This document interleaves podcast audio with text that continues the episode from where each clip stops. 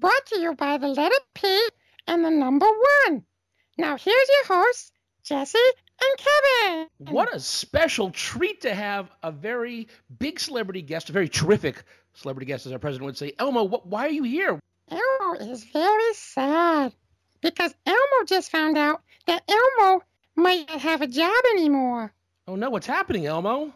Elmo heard that President Trump wants to cut funding to the channel that Elmo is on. Good thing you're on HBO now, so it's not a problem anymore. True story. anyway, folks, uh, it's not really Elmo, but uh, yes, we are sad. Anybody who grew up in, say, the 1970s through the 2000s uh, probably spent some time watching Sesame Street. And Mr. And, of course, Rogers and, with and a whole bunch of stuff. Right, and and with the pr- proposed Trump budget, stands to have some major cuts to things like the Corporation for Public Broadcasting, which of course is funding the funder of PBS, which is where prior to HBO, Sesame Street was located. Yeah, this is this is going to be a mess. They came out with the budget late last week, and you know they're cutting everything it seems except for military, homeland security. So let's just go through a couple of things quickly. You know, we, we could be here all day, literally going through everything that's being cut. So in a Department of Education, it's being cut by nine billion dollars or thirteen point five percent of its budget. I mean, you're a teacher. That must mean a lot to you. Yeah, it does. And the idea that education in such a critical time would be cut at all, and seeing it firsthand and seeing the deficits that students in, uh, especially the cities of the United States, are facing, uh, this is this is critical. This is it's devastating. One of the programs that stands to be cut under the Trump budget would be the Striving Readers program, which attempts to raise literacy levels at Title I middle and high schools across the country. And for those of you that maybe don't know, Title I generally refers to schools that are uh, serving populations that are impoverished or, or have other needs. So uh, this program identifies scientifically based research uh, practices and strategies to improve adolescent reading skills. And it seems kind of ironic to me since the president himself could probably have benefited from a program like this. That's putting it mildly. Uh, they're they're cutting $12.6 billion out of uh, HHS. It's a lot of the stuff that I do work with, so I'm going to notice definitely a cut there. It's 16.2% of the budget. Uh, National Institute of Health, uh, 5.8 billion. The EPA, uh, 2.6 billion, which I believe the EPA is like 0.2% of the overall budget. It's ridiculous. Um, State the State Department, 11 billion dollars. I actually heard John Oliver say uh, last night that, and I agree with him that these aren't the things you cut to save money. These are the things you cut to say screw you to somebody because in the long run, the money allocated goes a long way, but it doesn't make much difference if you cut it to add it to the budget, I mean, to the uh, defense budget. Right. And like cuts to the State Department. Forget diplomacy. Let's just have more war. Right. And as I'm sure we'll talk later, right, the, the defense spending budget has increased. So let's cut diplomacy. Let's cut things, as you said, that seem to ju- just be out of spite or a slap in the face, uh, rather than cut things that might actually uh, improve the country. And let's just go through a couple of the programs. Again, there's so many programs being cut or eliminated. It's you know, you'd be here all day. So some of the things that are being cut, programs supporting before and after schools uh, programs. That's again something that you're going to see um, in your profession. Uh, the the Advanced Research Projects Agency for Energy that funds clean energy research. Who, who needs clean energy when we have coal, right? It's fine. Um, Right. Uh, block grants that partly fund Meals on Wheels. That's been a big thing. Uh, and yes, it's not all of the money that goes to Meals on Wheels, but it's it's a chunk. And why would you get rid of that? Uh, PBS, NPR, basically public broadcasting, National Endowment of the Arts, uh, National Endowments for Humanities. You know, the thing that upsets me with all this being cut, we hear people like Spicer, um, we hear a lot of uh, the different people in the administration say things like, you know, the coal miner in West Virginia who is struggling to pay rent doesn't care about PBS. We, that's the definition of a coastal elite. They, they blame us on that, but you're basically saying because this person's a blue collar worker that they can't enjoy the arts or they can't enjoy public radio. It's ridiculous. I'm going to guess that their kids watched Sesame Street. It's probably, uh, you know, something that they were raised on. So it's you're right. You're absolutely right. The whole idea of the the Eastern elites that's an example, and the Trump administration is is playing that card right now. So I don't buy it either. And the idea. You know, I'm partial. I, I teach social studies. It's part of the humanities. If we lose sight of of t- teaching and learning and experiencing uh, looking into our past and, and how it connects together as a society, then we're really giving up on on something important. And, and I hate to see us go in that opposite direction. But also, just before we go on, I want to mention the EPA cuts, right? Something that stood out to me is the idea that most people consider the EPA just to be the the climate change watchdog, but they do so much more than that. They actually, the more day to day activity, uh, according to the New York Times article by Coral Davenport, most people think of it as the climate change, uh, trying to curb climate change and regulate smokestacks. But more of what they do is respond to daily emergencies in the states. Things like the 2014 uh, perfume fa- factory fire right here in Bridgeport, Connecticut, where they help to come in and, and clean up and regulate and that back in order. So if we cut the 3,200 jobs that are proposed under this budget to the EPA, what does that do when we have these emergency situations? We're still reeling from the Flint, Michigan water crisis. How dare we cut the EPA now? And let's be honest, working for the EPA sucks normally because it's almost impossible to win with everything that's going on. You're constantly fighting an uphill battle. And if you take away $2.6 billion, it's the, the boulder's going to be rolling down on you. You're not, you're not fighting up the hill anymore. You've lost. And it, it's ridiculous. And, and again, it sounds so strange to say that $2.6 billion is a drop in the bucket. But when you see the military getting 500 plus billion dollars, you really, I mean, I used to be a lobbyist and I would go into uh, to Congress and ask for five million dollars for what we were looking for, and they would laugh at us because it was so little compared to what other people got. And it's the same thing here, um, you know, relatively speaking. Uh, and you know, those are just the things that are being eliminated. There are also things that are being cut. So uh, the USDA Water and Wastewater Loan and Grant Program, again, who needs clear water? Let, let the runoff just go on in, and, and God knows what you're drinking. Um, again, again uh, see Flint, Michigan. yeah, and I think was it that scene in uh, Erin Brockovich where the, the, people were like, "Oh, it's a big deal, the water." Then she gives them a glass of water from where they were. It's like, "Oh, go ahead and drink," you know. And and it's it's a truth. It doesn't seem like a big deal when you don't live there. It's not your water. Right. You know, up close and personal changes a lot of things you know, I, I, don't mean to beat a dead horse in the ground, but the Trump administration just gives us so many opportunities that you know, 20 Department of Education programs are going to be reduced or eliminated. And again, I mean, this is your livelihood, this is your living, and it's going to be that much more difficult because of this. And there looks to be cuts to the FEMA state and local grant funding by uh, $667 million. This is the worst thing to happen to FEMA since the uh, 2005 Katrina disaster. The brownies do, doing a heck of a job and good job next time the uh, or good luck next time it's in your backyard and you need that. And oops, I mean, sure, nothing's to happen at the White House. Nothing's going to happen. There's not going to be a flood in New York City. I mean, yeah, there are other things going to happen there, but these are things that Trump himself doesn't necessarily have to worry about. But there's a lot of things out there that a lot of people who voted for him do have to worry about. The people who live around, say, the Mississippi River that are going to be flooded, I bet you a lot of them voted for Donald Trump. And next time there's a national disaster because their house is underwater, sorry, we're not going to have enough money to come help you because we got these FEMA programs. Right. They're so quick to forget. And honestly, there's a disconnect between on the ground and their knowledge of how the system works. Voting for Trump because you feel that it, he represents your blue collar middle America values, but you don't realize that his finger is on the button that controls the programs that would help you in these situations that, that you are facing year after year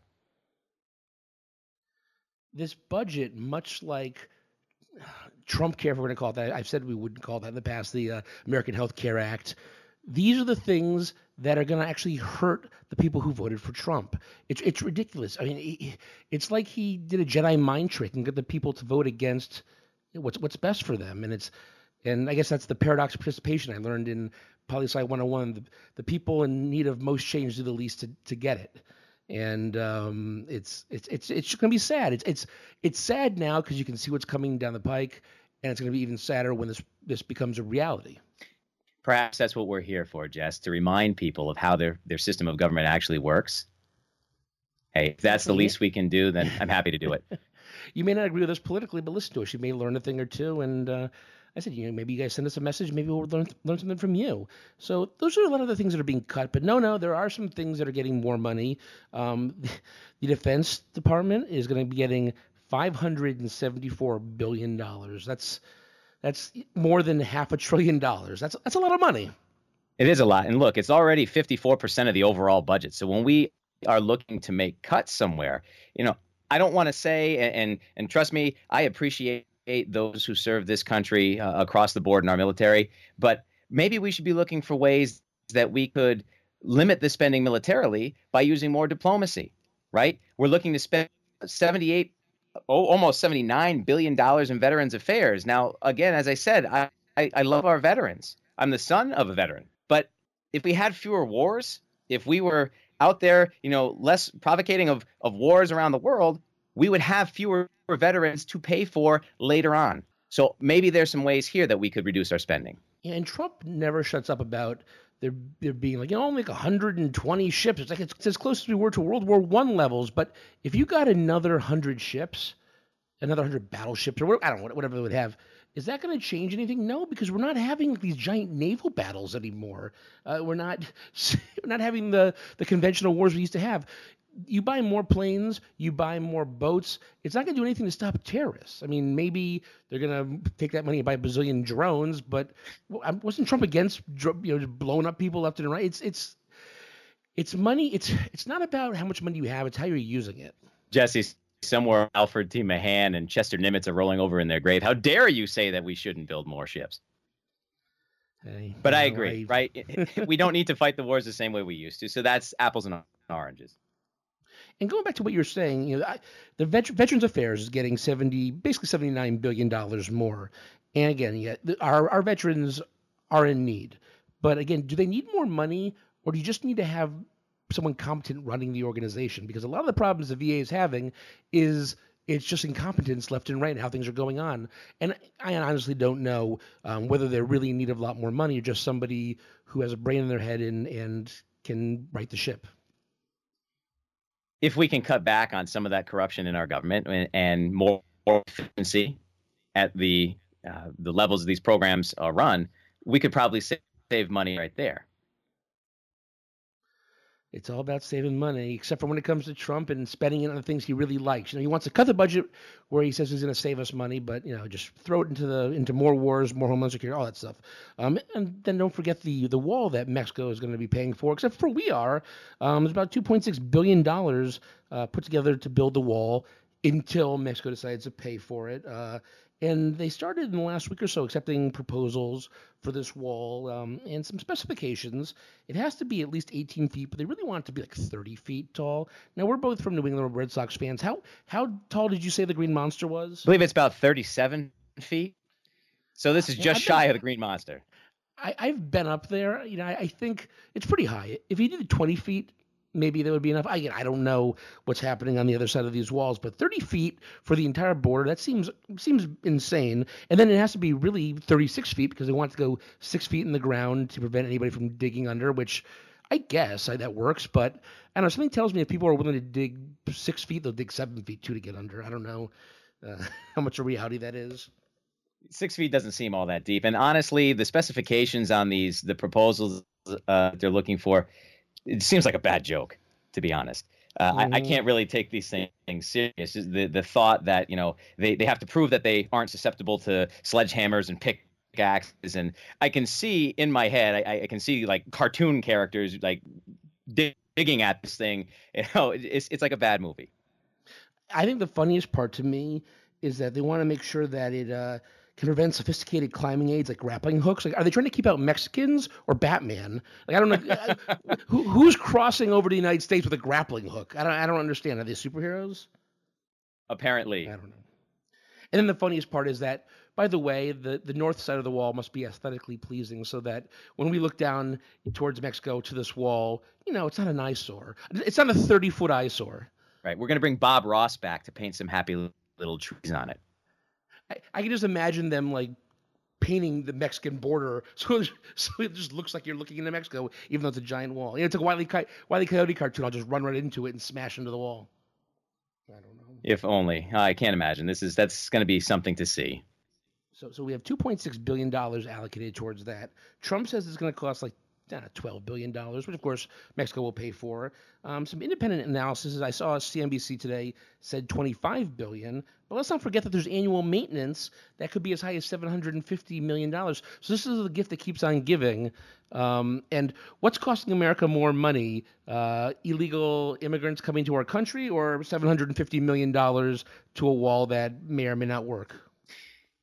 Yeah, you know, I'll take the independent analysis figure of 25, uh, 25 billion. I think that's probably a little bit closer to it. And, you know, I don't know about you, but, you know, again, we can look to our history here. And why don't we ask the Germans, you know, about the upkeep of the little wall they had? How, how long till, like, Mr. Trump tear down this wall? I can hear it now.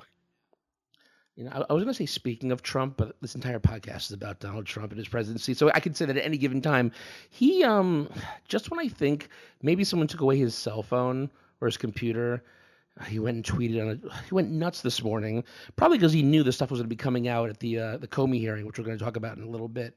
Um, this morning he tweeted out, you know, James Clapper and others stated that there's no evidence that POTUS conclu- colluded with Russia. The story is fake, and everyone knows it. And here's the funny thing: he wrote POTUS like he didn't write capital P, capital O. We did POTUS like it was a like, hey, Jim POTUS colluded with somebody. It's a guy. No, um, it's a petty comment, but it's it's not it's not fake news when the CIA and the and, and, the DOJ and the NSA everybody's looking into it. I. I think you know the, the tweet that he made about the Democrats made up and pushed the Russian story as an excuse for running a terrible campaign. I'll give him that. The Dems could have done better. They they neglected Middle America, and as a result, they paid for it with the election. But I think it's more than that. Flynn, Sessions, right? This has been proven. So I don't think it's just made up as a diversion. These guys aren't like imaginary characters come to life through the imaginations of the Democrats. These people work for the Trump campaign. So, yes, you know, the, the Democrats in this last election, I, they probably got a little too complacent. Thought they, I thought they had it in the bag too. I, I, will be the first person to say it, but that has nothing to do with the fact that people associated with the Trump campaign or on the Trump campaign were talking to people in Russia, and it's it's a known fact. It's not fake. And that's this president just spends so much time trying to basically gaslight everybody and just convince them that you know what you know is truth is not truth. Why? Because I said so. And if you question me on it, I'm gonna call you a liar. And that's exactly what it is. And he wouldn't be doing it if there wasn't a percentage of the population, namely his supporters, that believe it. You know, it is. It's there. There's a group of people out there who are going to believe anything he says, no matter how ridiculous it is. Um, his next. I have a question for you concerning his next tweet. Um, yeah, shoot. He says he says that Congress and the FBI they should all be looking into um, who leaked the classified information. Um, they must find the leaker now. At what point do you think you know it is against law to leak information? At what point does uh, leaking information for the good of the country outweigh it possibly being illegal in your mind? Well, this goes back to we've had, had situations like this before. I mean, Watergate comes most readily to mind, but when there is something that that is that credible of a piece of information that stands in the way of us being able to protect the United States or is is has the ability to break something open that uh, can preserve and protect this country, then I think that becomes tantamount. That's more important. In this case, that's kind of what we're dealing with here. We can't afford to have foreign nations meddling in our electoral process, whether or not they actually hacked into election machines, because I, I don't believe that they did. The fact that they were able to sway populace the way that they did is is dangerous. It's it concerns me. So I think that if there's information that needs to get out, you know, we're looking back on stuff much more important right? This is uh, this is Pentagon Papers, 1967. This is this is important to do. You know, that's why we have, while this may be uh, illegal, this classified information being leaked, it, we also have laws to protect whistleblowers for this exact reason. When something is that important, I think that we need to make the exception for the good of the country. I actually think you can be a patriot and a criminal at the same time. Um, you can do something that's illegal for the right reasons and be praised for it, but then maybe have to have to face the music too. You know, I mean, it, that was the question when Snowden came out with all his stuff, or or, or uh, Manning and all this stuff. You know, should they are they criminals or do they do something because they thought it was right?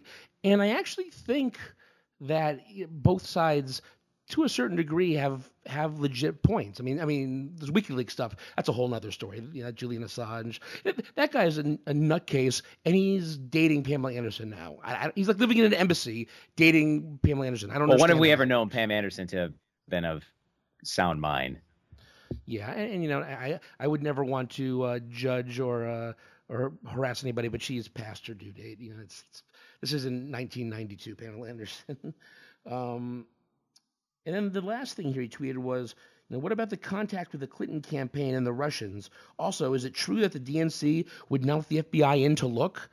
All right, he just asked Twitter a question about what the DNC and the FBI.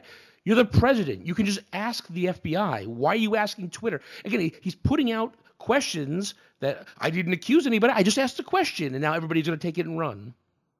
Right, further proving that perhaps he was unprepared for the job if he doesn't even know that he's in charge of the FBI. But you who are we to judge? Well, he, he got what he wanted though today because today um, FBI Director Comey testified before the House Select Intelligence Committee. I watched it while I was at work, and the uh, chairman Devin Nunes, who by the way, totally against my ideology, but the first office I ever uh, applied and inter- interviewed for a job for in Congress. I was like, just somebody hire me, and I was like, Congressman Nunes. it's Nunes. I'm like, oops.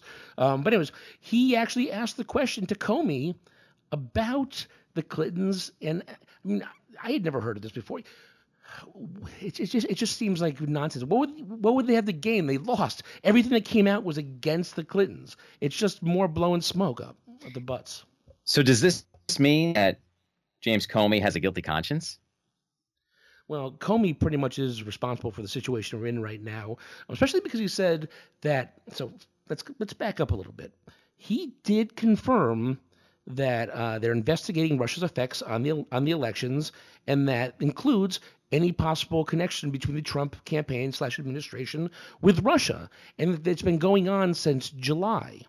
So that he was investigating, and he said, you know, it's not a long time for this kind of thing. These things take time. But he's been investigating Trump's uh, Trump's campaign's possible involvement with Russia since July. Yet he felt the need to release a letter about Hillary Clinton's status, pretty much saying nothing, which possibly cost her the election. It's Comey, he screwed up big time, and it's not a partisan thing. It's just a fact that he sent out a letter that, that affected the outcome of the election, and it was not necessary to release that letter. And in this situation, Donald Trump can't really afford to come out and discredit uh, Director Comey because he is, as you said, one of the major reasons why President Trump was elected, right? So Donald Trump can't come out and say, like, this guy is not to be believed because you just relied on him less than six months ago to put you in the office that you hold. Well, I actually disagree. I think Trump has no problem being like he was right back then. He's an idiot now, though. Like you know, there's there's no sense of uh, continuity in the way he thinks about things. It's whatever comes to mind just comes out.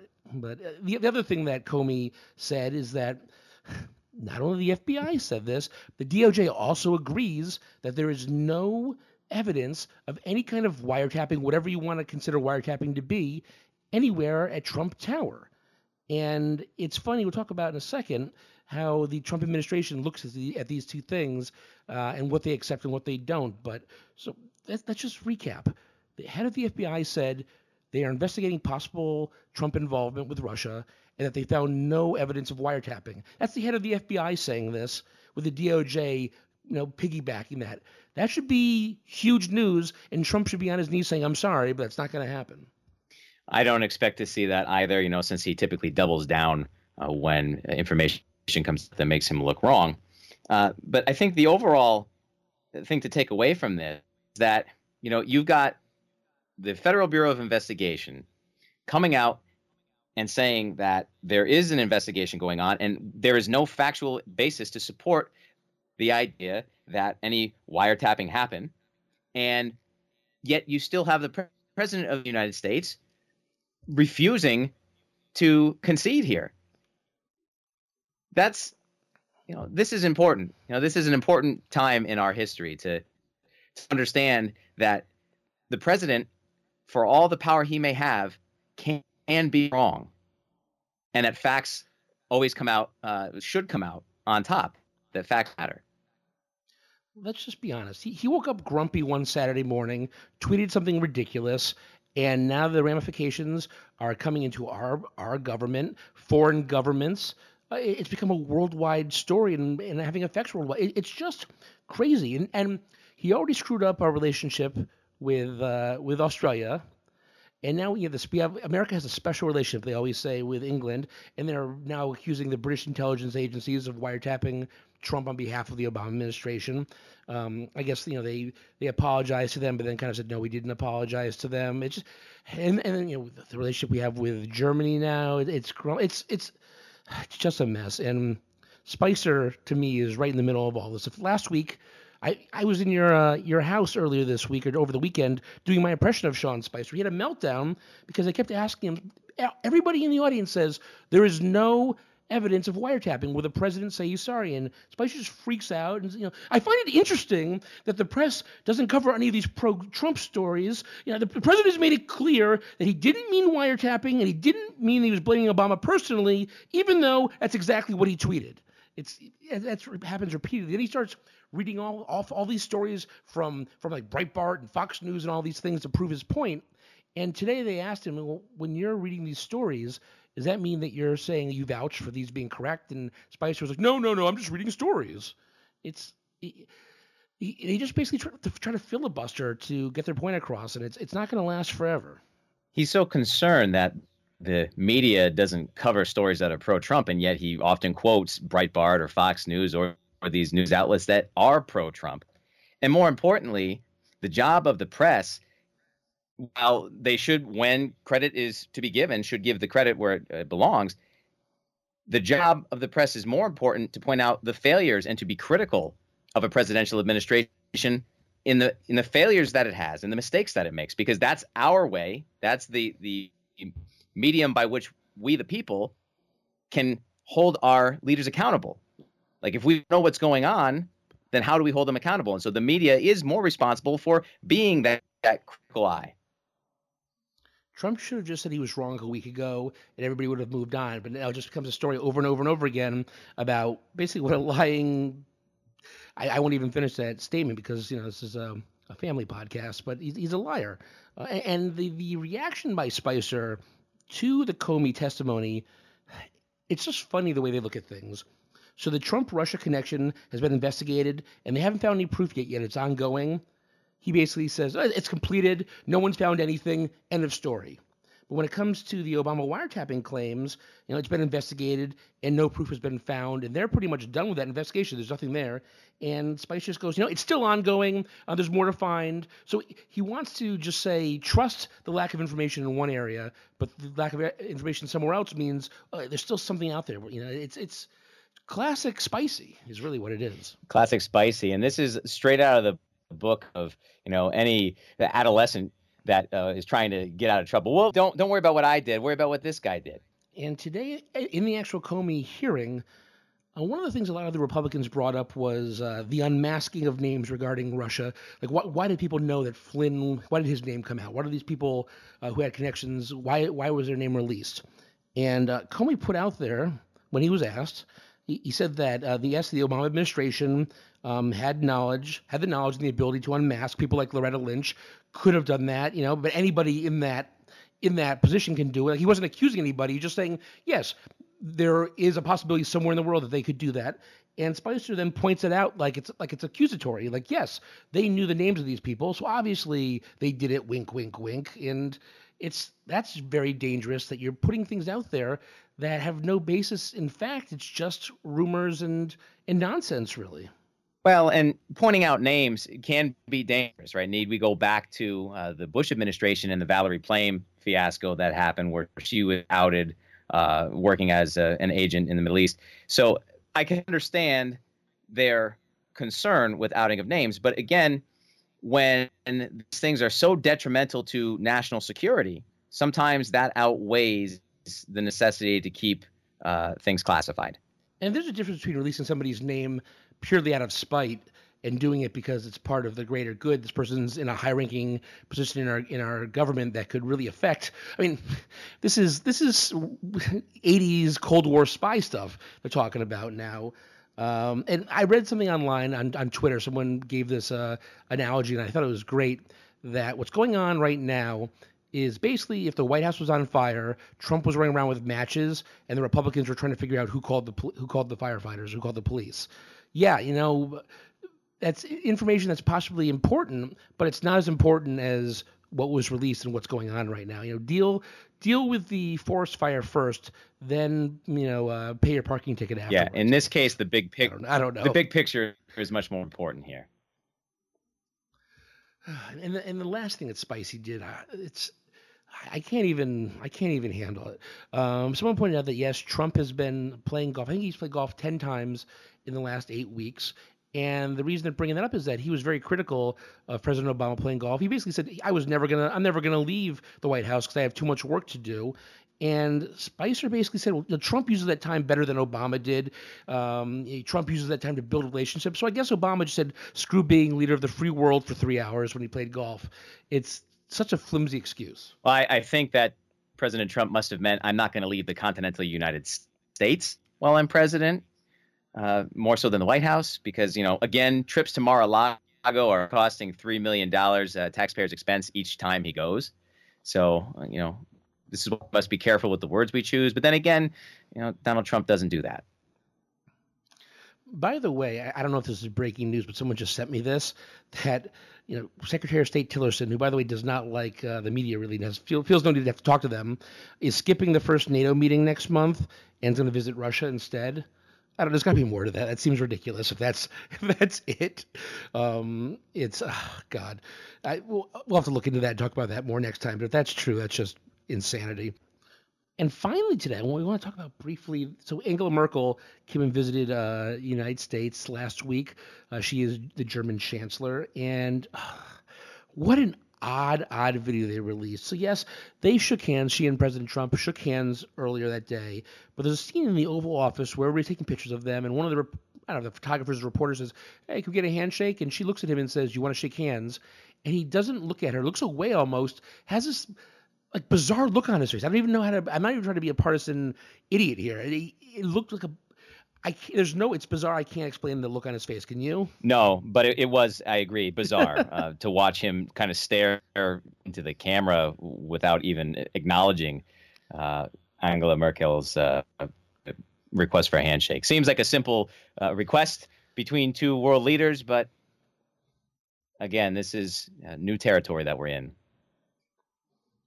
and it didn't help that uh, earlier he, he brought up the fact that Obama had uh, been listening in on her phone. Like you know that, that was a that was a big deal. I mean, it hurt relationship between the United States and Russia for a while there, and he's just joking about it. And I think she was like. WTF? Like what the? I whatever the German equivalent of that is like. What is this dude talking about? I don't think it's uh, wise to make jokes about things like wiretapping with somebody who grew up in Cold War Germany. I'm pretty sure her yeah her connotation of wiretapping uh, and her experience with that is a whole lot different than Donald Trump. She dealt with the Russians firsthand as a child and knows why she's against a lot of the things they stood for because she lived it. Uh, it's and I, I, love some of the articles I was reading saying leader of the free world to meet with President Trump. Uh, it's they, they really are sticking it to him, but you know it, it's they, they're they're really polar opposites on a lot of things, and it, it's just going to be sad if this is one more. You know, it, it's it's funny. I always joke about our relationship with Russia through the years and stuff because uh, I was raised Jewish. Ha ha ha ha. But no, really, in reality, we should have a close relationship with with Germany now, and he's just going to destroy us across the world the, the way that people look at us, and it's it's really sad that you know I, I know people have had problems with how America is viewed across the world since you know 9/11 and, and the wars in Iraq and everything. But not, it sounds ridiculous, but we were once you know that, that shining beacon across the globe, and now we're the chumps that, that voted for President Trump. It's it's it's ridiculous. And I know I've said it on previous episodes, but I'll say it again here: the idea that the president's words matter. That what he says and the ramifications across the globe of how other world leaders take him uh, can they believe what he says? Do they take him literally? That has the potential to cause international incident and to certainly damage or destroy relationships that we have with allies that are, are currently our friends. it kind of reminds me of the the Dead Poet Society, where Robin Williams says, "You know what? Words matter, uh, language matters, and you know you can, you can, change the world." And it's it's so true. Um, we joke about this, but when, when the president says something, you have to go with the president actually means that. If he does mean some of these things, it's crazy, and if he's just joking, that's crazy as well. Um, and actually, he's he's gutless to a certain degree too. That once Merkel actually left, then he went on Twitter and started kind of bashing her, and saying, "Oh yeah, we had a good meeting, but uh, Germany still owes lots of money to NATO and the United States." Blah blah blah blah. It's not how NATO works. Uh, there's like two billion dollars in the oper- operating budget, and it gets divided up um, not evenly to different countries. U.S. is first, Germany is actually second. Uh, and what he could complain about is that the countries are supposed to spend a certain amount of their um, their gross national or what, gross domestic product on uh, defense for NATO, and Germany and a lot of other countries like Italy and Canada haven't been doing that. But he did. He's basically acting like NATO is owned by the United States, and uh, he's waiting there with a piggy bank for Merkel to come back and put some quarters in it.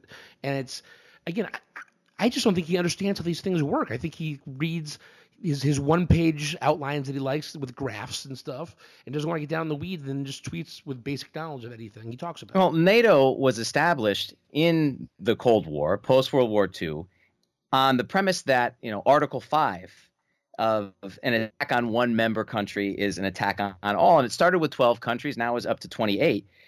America, while we are the the largest country and we do pay the largest portion of NATO's budget, we're not necessarily uh, meant to be belligerent. We're used as a deterrent, as not as a proactive defense of any one country. To, so to say that you know Germany owes us because we've been defending them for years. Well, actually, the last time Article 5 was invoked was on September 12, 2001, after the attacks on the United States, when the European members of NATO came to our defense. So maybe, after all, the United States owes Germany. And as you said, we pay a percentage of our gross national income. We pay 22% of NATO's budget, but Germany's not disproportionately far behind. They're paying 14%. France rolls in at 10%, and the United Kingdom right behind that at 9.8. So these other countries are paying their fair share, or most other countries, I should say, are paying their fair share based on the the percentage of the gross national income. Now, September 12th, wasn't that when everybody in Jersey was celebrating 9 11, according to the president? Right, yes. Yeah, so all, all, all, the, all, the, all, those, all those, there's no video of these or no, no news reports of any of this. But the Islamic militants in the streets of Bergen, New Jersey. Oh, man, I, I'm, I am spent with getting so worked up and getting so angry about all this stuff. I'm telling you, it's to put me into an early grave. So, before we can end this, and, and, maybe to calm me down, can we can we bring us on over to, to Kevin's corner here and maybe end with some words of wisdom? Well, sure. And I, I kind of like this uh, this now little segment of our of our show, and I'm happy to take that on. And hopefully, I can calm you down and some of our listeners as well. I guess it's the teacher in me. So we talked tonight about the idea of building a wall, but building a wall on the border of the United States and Mexico is an inefficient fix to a much more global and pressing problem. Not all illegal immigrants are from Mexico or even Central America. And so building a wall along our border there won't stop the entirety of immigrants from coming here illegally. And as long as there's war, poverty, government corruption, crime, and persecution, there'll always be a desire to seek refuge in a democracy. And America has long been, in the words of Ronald Reagan and Jesse tonight, a shining city upon a hill whose beacon light guides freedom loving people everywhere. So, trying more diplomacy, helping nations improve themselves, and setting a standard of what freedom, democracy, and good governance really means will set a far more concrete barrier against illegal immigration than a wall ever will. Ah, I think I can sleep well today. You've, you've calmed me down. I feel better now. So now that everybody else is calm, remember you can go to our Twitter page at uh, Grab by the Pod. Give us some tweets, tell us what you think. We have a page on Facebook too. You can find us there. Just search Grab Them by the Pod. Of course, you can send us an email at grabthembythepod at gmail.com. And we're on iTunes. We're on YouTube. As someone joked the other day when I said this, but we're on all Android platforms. You can find us anywhere. We're pretty much uh, anywhere there's a podcast, you can find us. And uh, we've we've been noticing we've been growing by this. Our listeners have been growing by the week uh, and by the episode, and it feels good to have more and more people on board. And uh, I'm looking forward to the uh, the next crop we'll get over the next week. Whether you love us or hate us, I want to hear it either way. It'll be fantastic. If people feel passionate about us, that's important. And if they're passionate enough to complain about us, we know what that means. We invoked some kind of emotion in them, and I think that's that's a success. I'll take it. and on that note, we'll see you next time. Later.